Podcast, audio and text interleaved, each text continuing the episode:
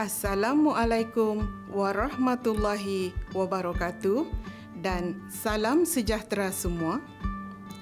Saya berharap para pelajar berada dalam keadaan sihat walafiat dan sentiasa positif untuk meneruskan topik pelajaran pada hari ini.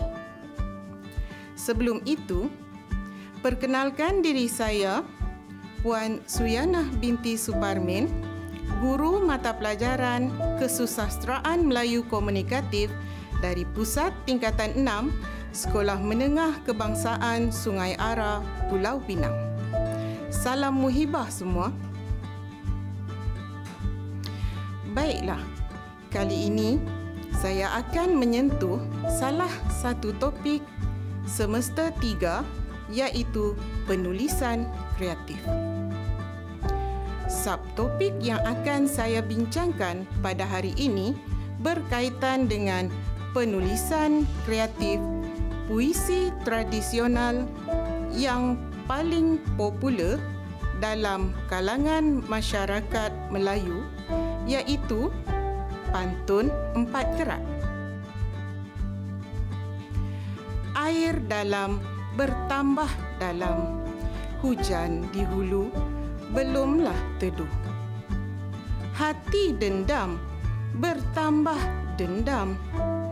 Dendam dahulu belumlah sembuh.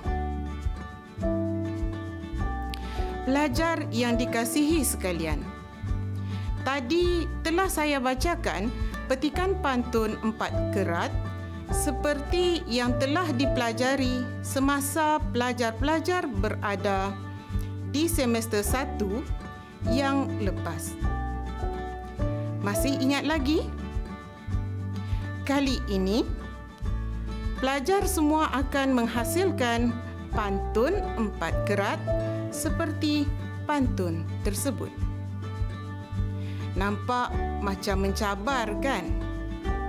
Jangan bimbang. Saya akan membimbing pelajar semua dalam menghasilkan pantun empat kerat itu. Yakin boleh, pasti boleh. Sebelum meneruskan topik pembelajaran, marilah kita lihat dahulu tentang objektif yang akan kita capai dalam pembelajaran kali ini. Objektif pembelajaran kita hari ini ialah menghasilkan puisi tradisional pantun empat kerat secara berpandu. Menghasilkan puisi tradisional pantun berdasarkan kreativiti pelajar sendiri. Pada akhir pembelajaran nanti, saya berharap pelajar-pelajar semua dapat menghasilkan lima rangkap pantun empat kerat dengan menggunakan kreativiti pelajar sendiri. Boleh kan? Pelajar sekalian, kita imbas dahulu tentang apa yang dikatakan puisi tradisional pantun. Menurut Harun Matpiah 1980, definisi pantun berdasarkan aspek dalaman dan luaran atau struktur visualnya. Aspek dalaman meliputi unsur estetik yang dapat dilihat berdasarkan dua aspek. Pertama, berkaitan dengan penggunaan lambang-lambang tertentu yang terdapat dalam pantun mengikut tanggapan dan pandangan dunia masyarakat Melayu. Kedua, berdasarkan hubungan makna antara pasangan pembayang dengan pasangan maksud sama ada secara konkret ataupun abstrak.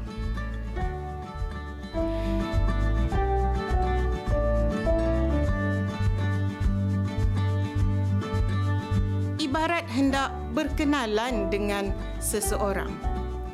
Kita bukan sekadar hendak tahu namanya, tetapi perlu kenal hati budinya. Begitu juga hendak menguasai pantun. Sebelum mencipta pantun, pelajar-pelajar kena tahu ciri-ciri pantun dahulu agar tidak tersalah langkah dalam proses menghasilkan puisi tradisional ini. Dalam menghasilkan pantun, pelajar semua perlu mengikuti ciri-ciri pantun seperti pantun ialah karangan berangkap yang menggunakan bait-bait kata puitis yang indah. Pada setiap stanza, yakni rangkap pantun ini, terdiri daripada dua bahagian, iaitu bahagian dua baris awal dikenali sebagai unit pembayang atau sampiran dan bahagian dua baris akhir dikenali sebagai unit maksud rima atau bunyi akhir di hujung setiap baris adalah sejajar. Bagi pantun empat kerat, rima akhir pada baris dilabelkan sebagai A, B, A, B.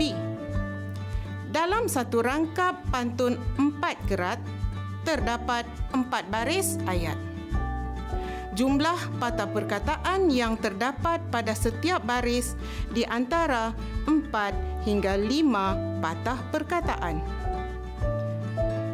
Manakala bilangan suku kata pula di antara 8 hingga 12 suku kata dalam sebaris ayat.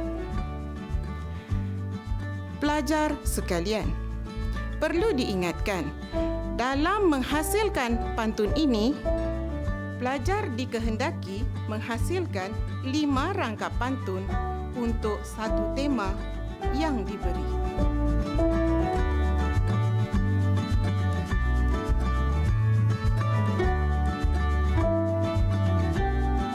Baiklah, selain daripada tahu tentang ciri-ciri pantun, pelajar semua juga harus tahu berkaitan fungsi-fungsi pantun. Hal ini adalah sebagai maklumat tambahan agar pelajar semua maklum akan kepentingan puisi tradisional ini. Antara fungsi puisi tradisional pantun ialah pantun sebagai medium dalam aktiviti masyarakat.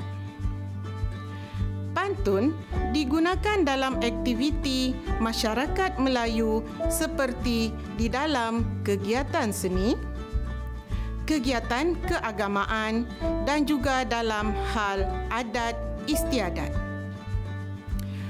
Pantun sebagai alat komunikasi. Pantun dijadikan medium komunikasi dalam menyampaikan rasa isi hati dan juga hajat seseorang. Pantun dijadikan sebagai alat hiburan. Pantun juga seringkali digunakan dalam bahan jenaka dan ketika bergurau senda. Pantun turut menjadi alat menyampaikan pendidikan. Masyarakat dahulu menyindir berkias atau berterus terang melalui pantun dalam usaha mendidik anak-anak. Pantun juga dijadikan alat menguji ketajaman akal. Terdapat pantun teka-teki dan pantun peribahasa yang dijadikan medium menguji ketajaman akal seseorang pantun adalah alat mendapatkan gambaran masyarakat. Melalui pantun, dapat dilihat gambaran minda dan pemikiran masyarakat Melayu.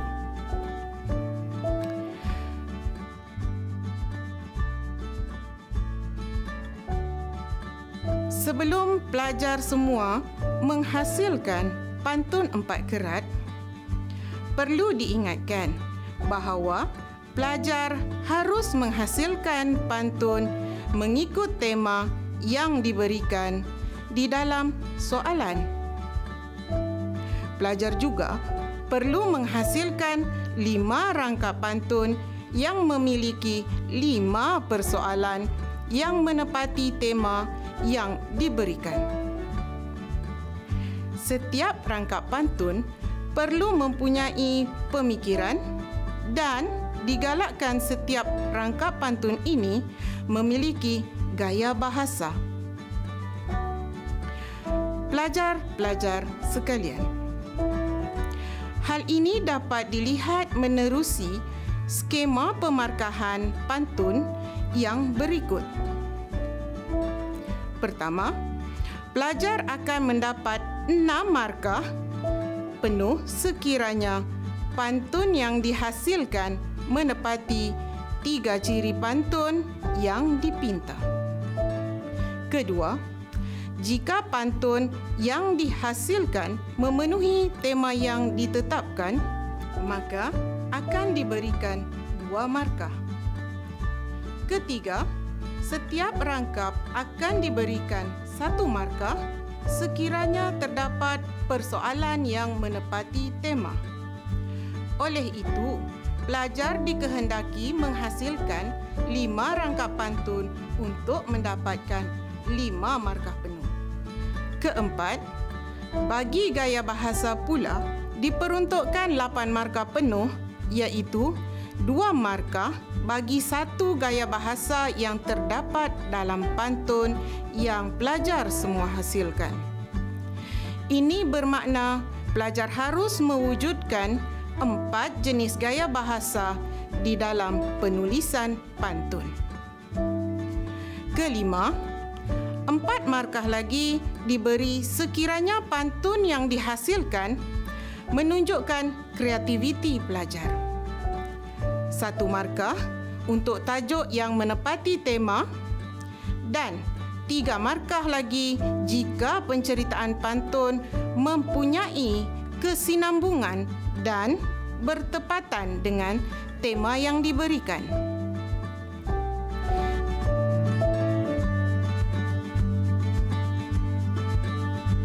Sekarang, mari kita mula menghasilkan puisi tradisional pantun empat kerat. Saya akan menunjukkan langkah demi langkah untuk menghasilkan pantun yang bertemakan patriotisme. Langkah pertama, pelajar perlu memahami kehendak tema yang diminta di dalam kehendak soalan. Jika tema berkaitan patriotisme, maka pelajar perlu menyenaraikan kosakata yang berkaitan dengan patriotisme. Saya menggunakan peta ITING iaitu peta bulatan untuk pelajar menyenaraikan eksplorasi idea dan perkataan-perkataan yang berkaitan dengan patriotisme. Contohnya seperti perkataan taat, setia, raja, keadilan, hormat, cintakan negara dan sebagainya. Perkataan ini akan dimasukkan pada bahagian maksud pantun yang akan pelajar hasilkan nanti. Langkah kedua pelajar akan menyenaraikan pula perkataan yang mempunyai unsur-unsur alam untuk dimasukkan dalam bahagian pembayang pantun. Masyarakat Melayu dahulu mencipta pembayang pantun dengan menggunakan unsur-unsur alam yang boleh dilihat dalam persekitaran mereka. Contohnya, masyarakat yang tinggal di pesisir pantai menggunakan unsur alam seperti ombak, bayu, pohon nyur, sampan, ikan di dalam pembayang pantun.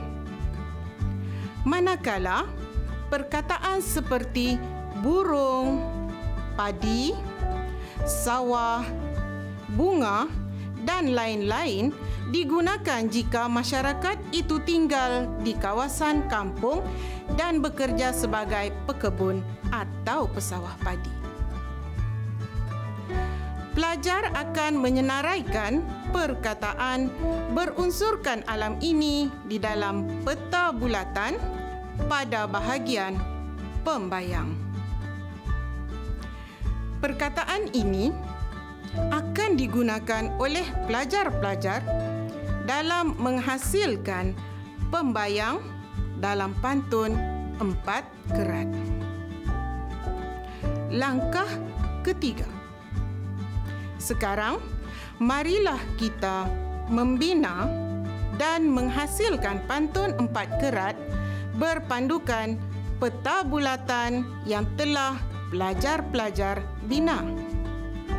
Ambil perkataan berunsurkan alam seperti sungai, mengail, ikan, toman sebagai pembayang.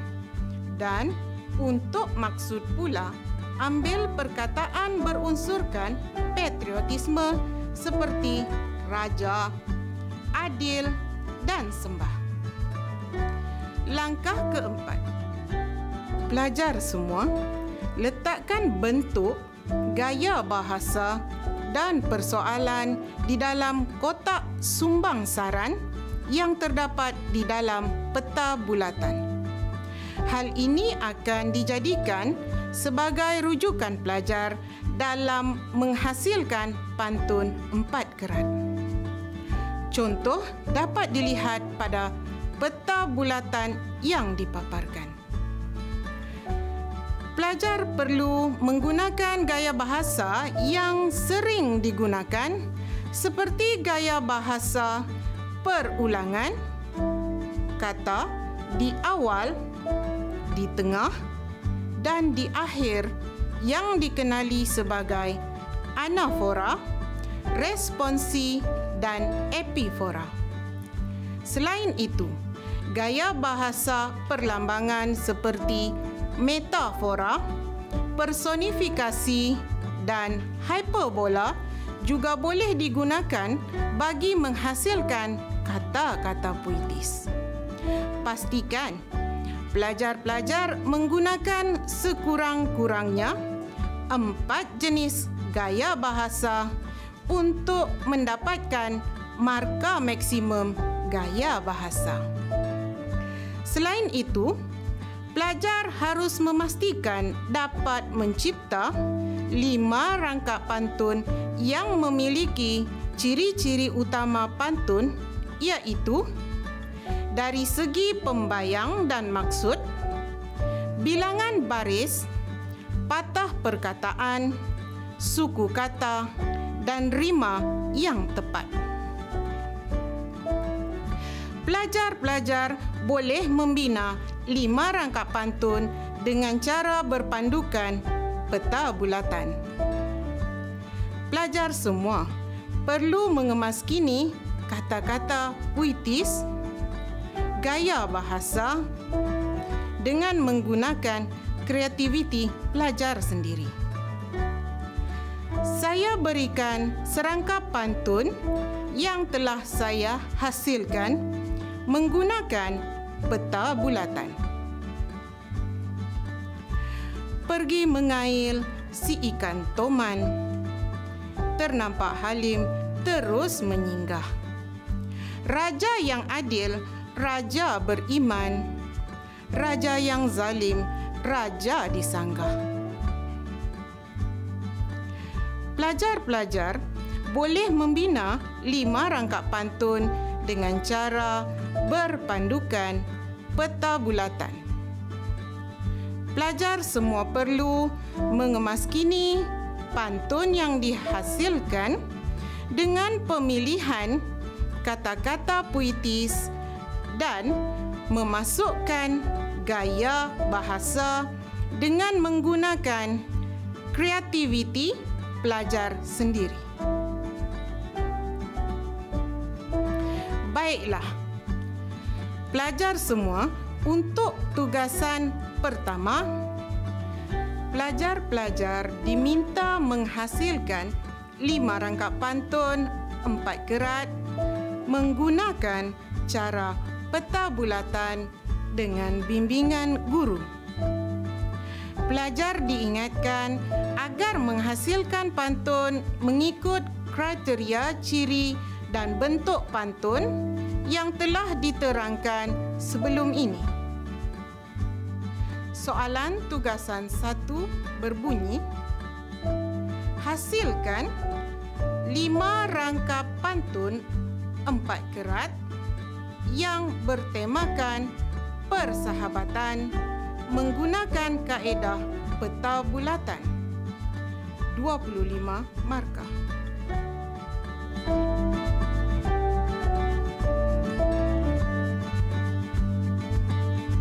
Bagaimana pelajar-pelajar semua? Pasti boleh kan mencipta pantun menggunakan kreativiti pelajar sendiri. Di sini saya berikan contoh serangkap pantun bertemakan persahabatan yang telah saya hasilkan. Selasih lebat tumbuh melata sarat meniti di atas titi. Kasih sahabat seia sekata, ibarat tali bersimpul mati. Pelajar sekalian, perlu diingatkan, pelajar semua perlu menghasilkan pantun ini dalam peruntukan masa yang ditetapkan, iaitu sebaik-baiknya dalam tempoh lebih kurang 40 minit.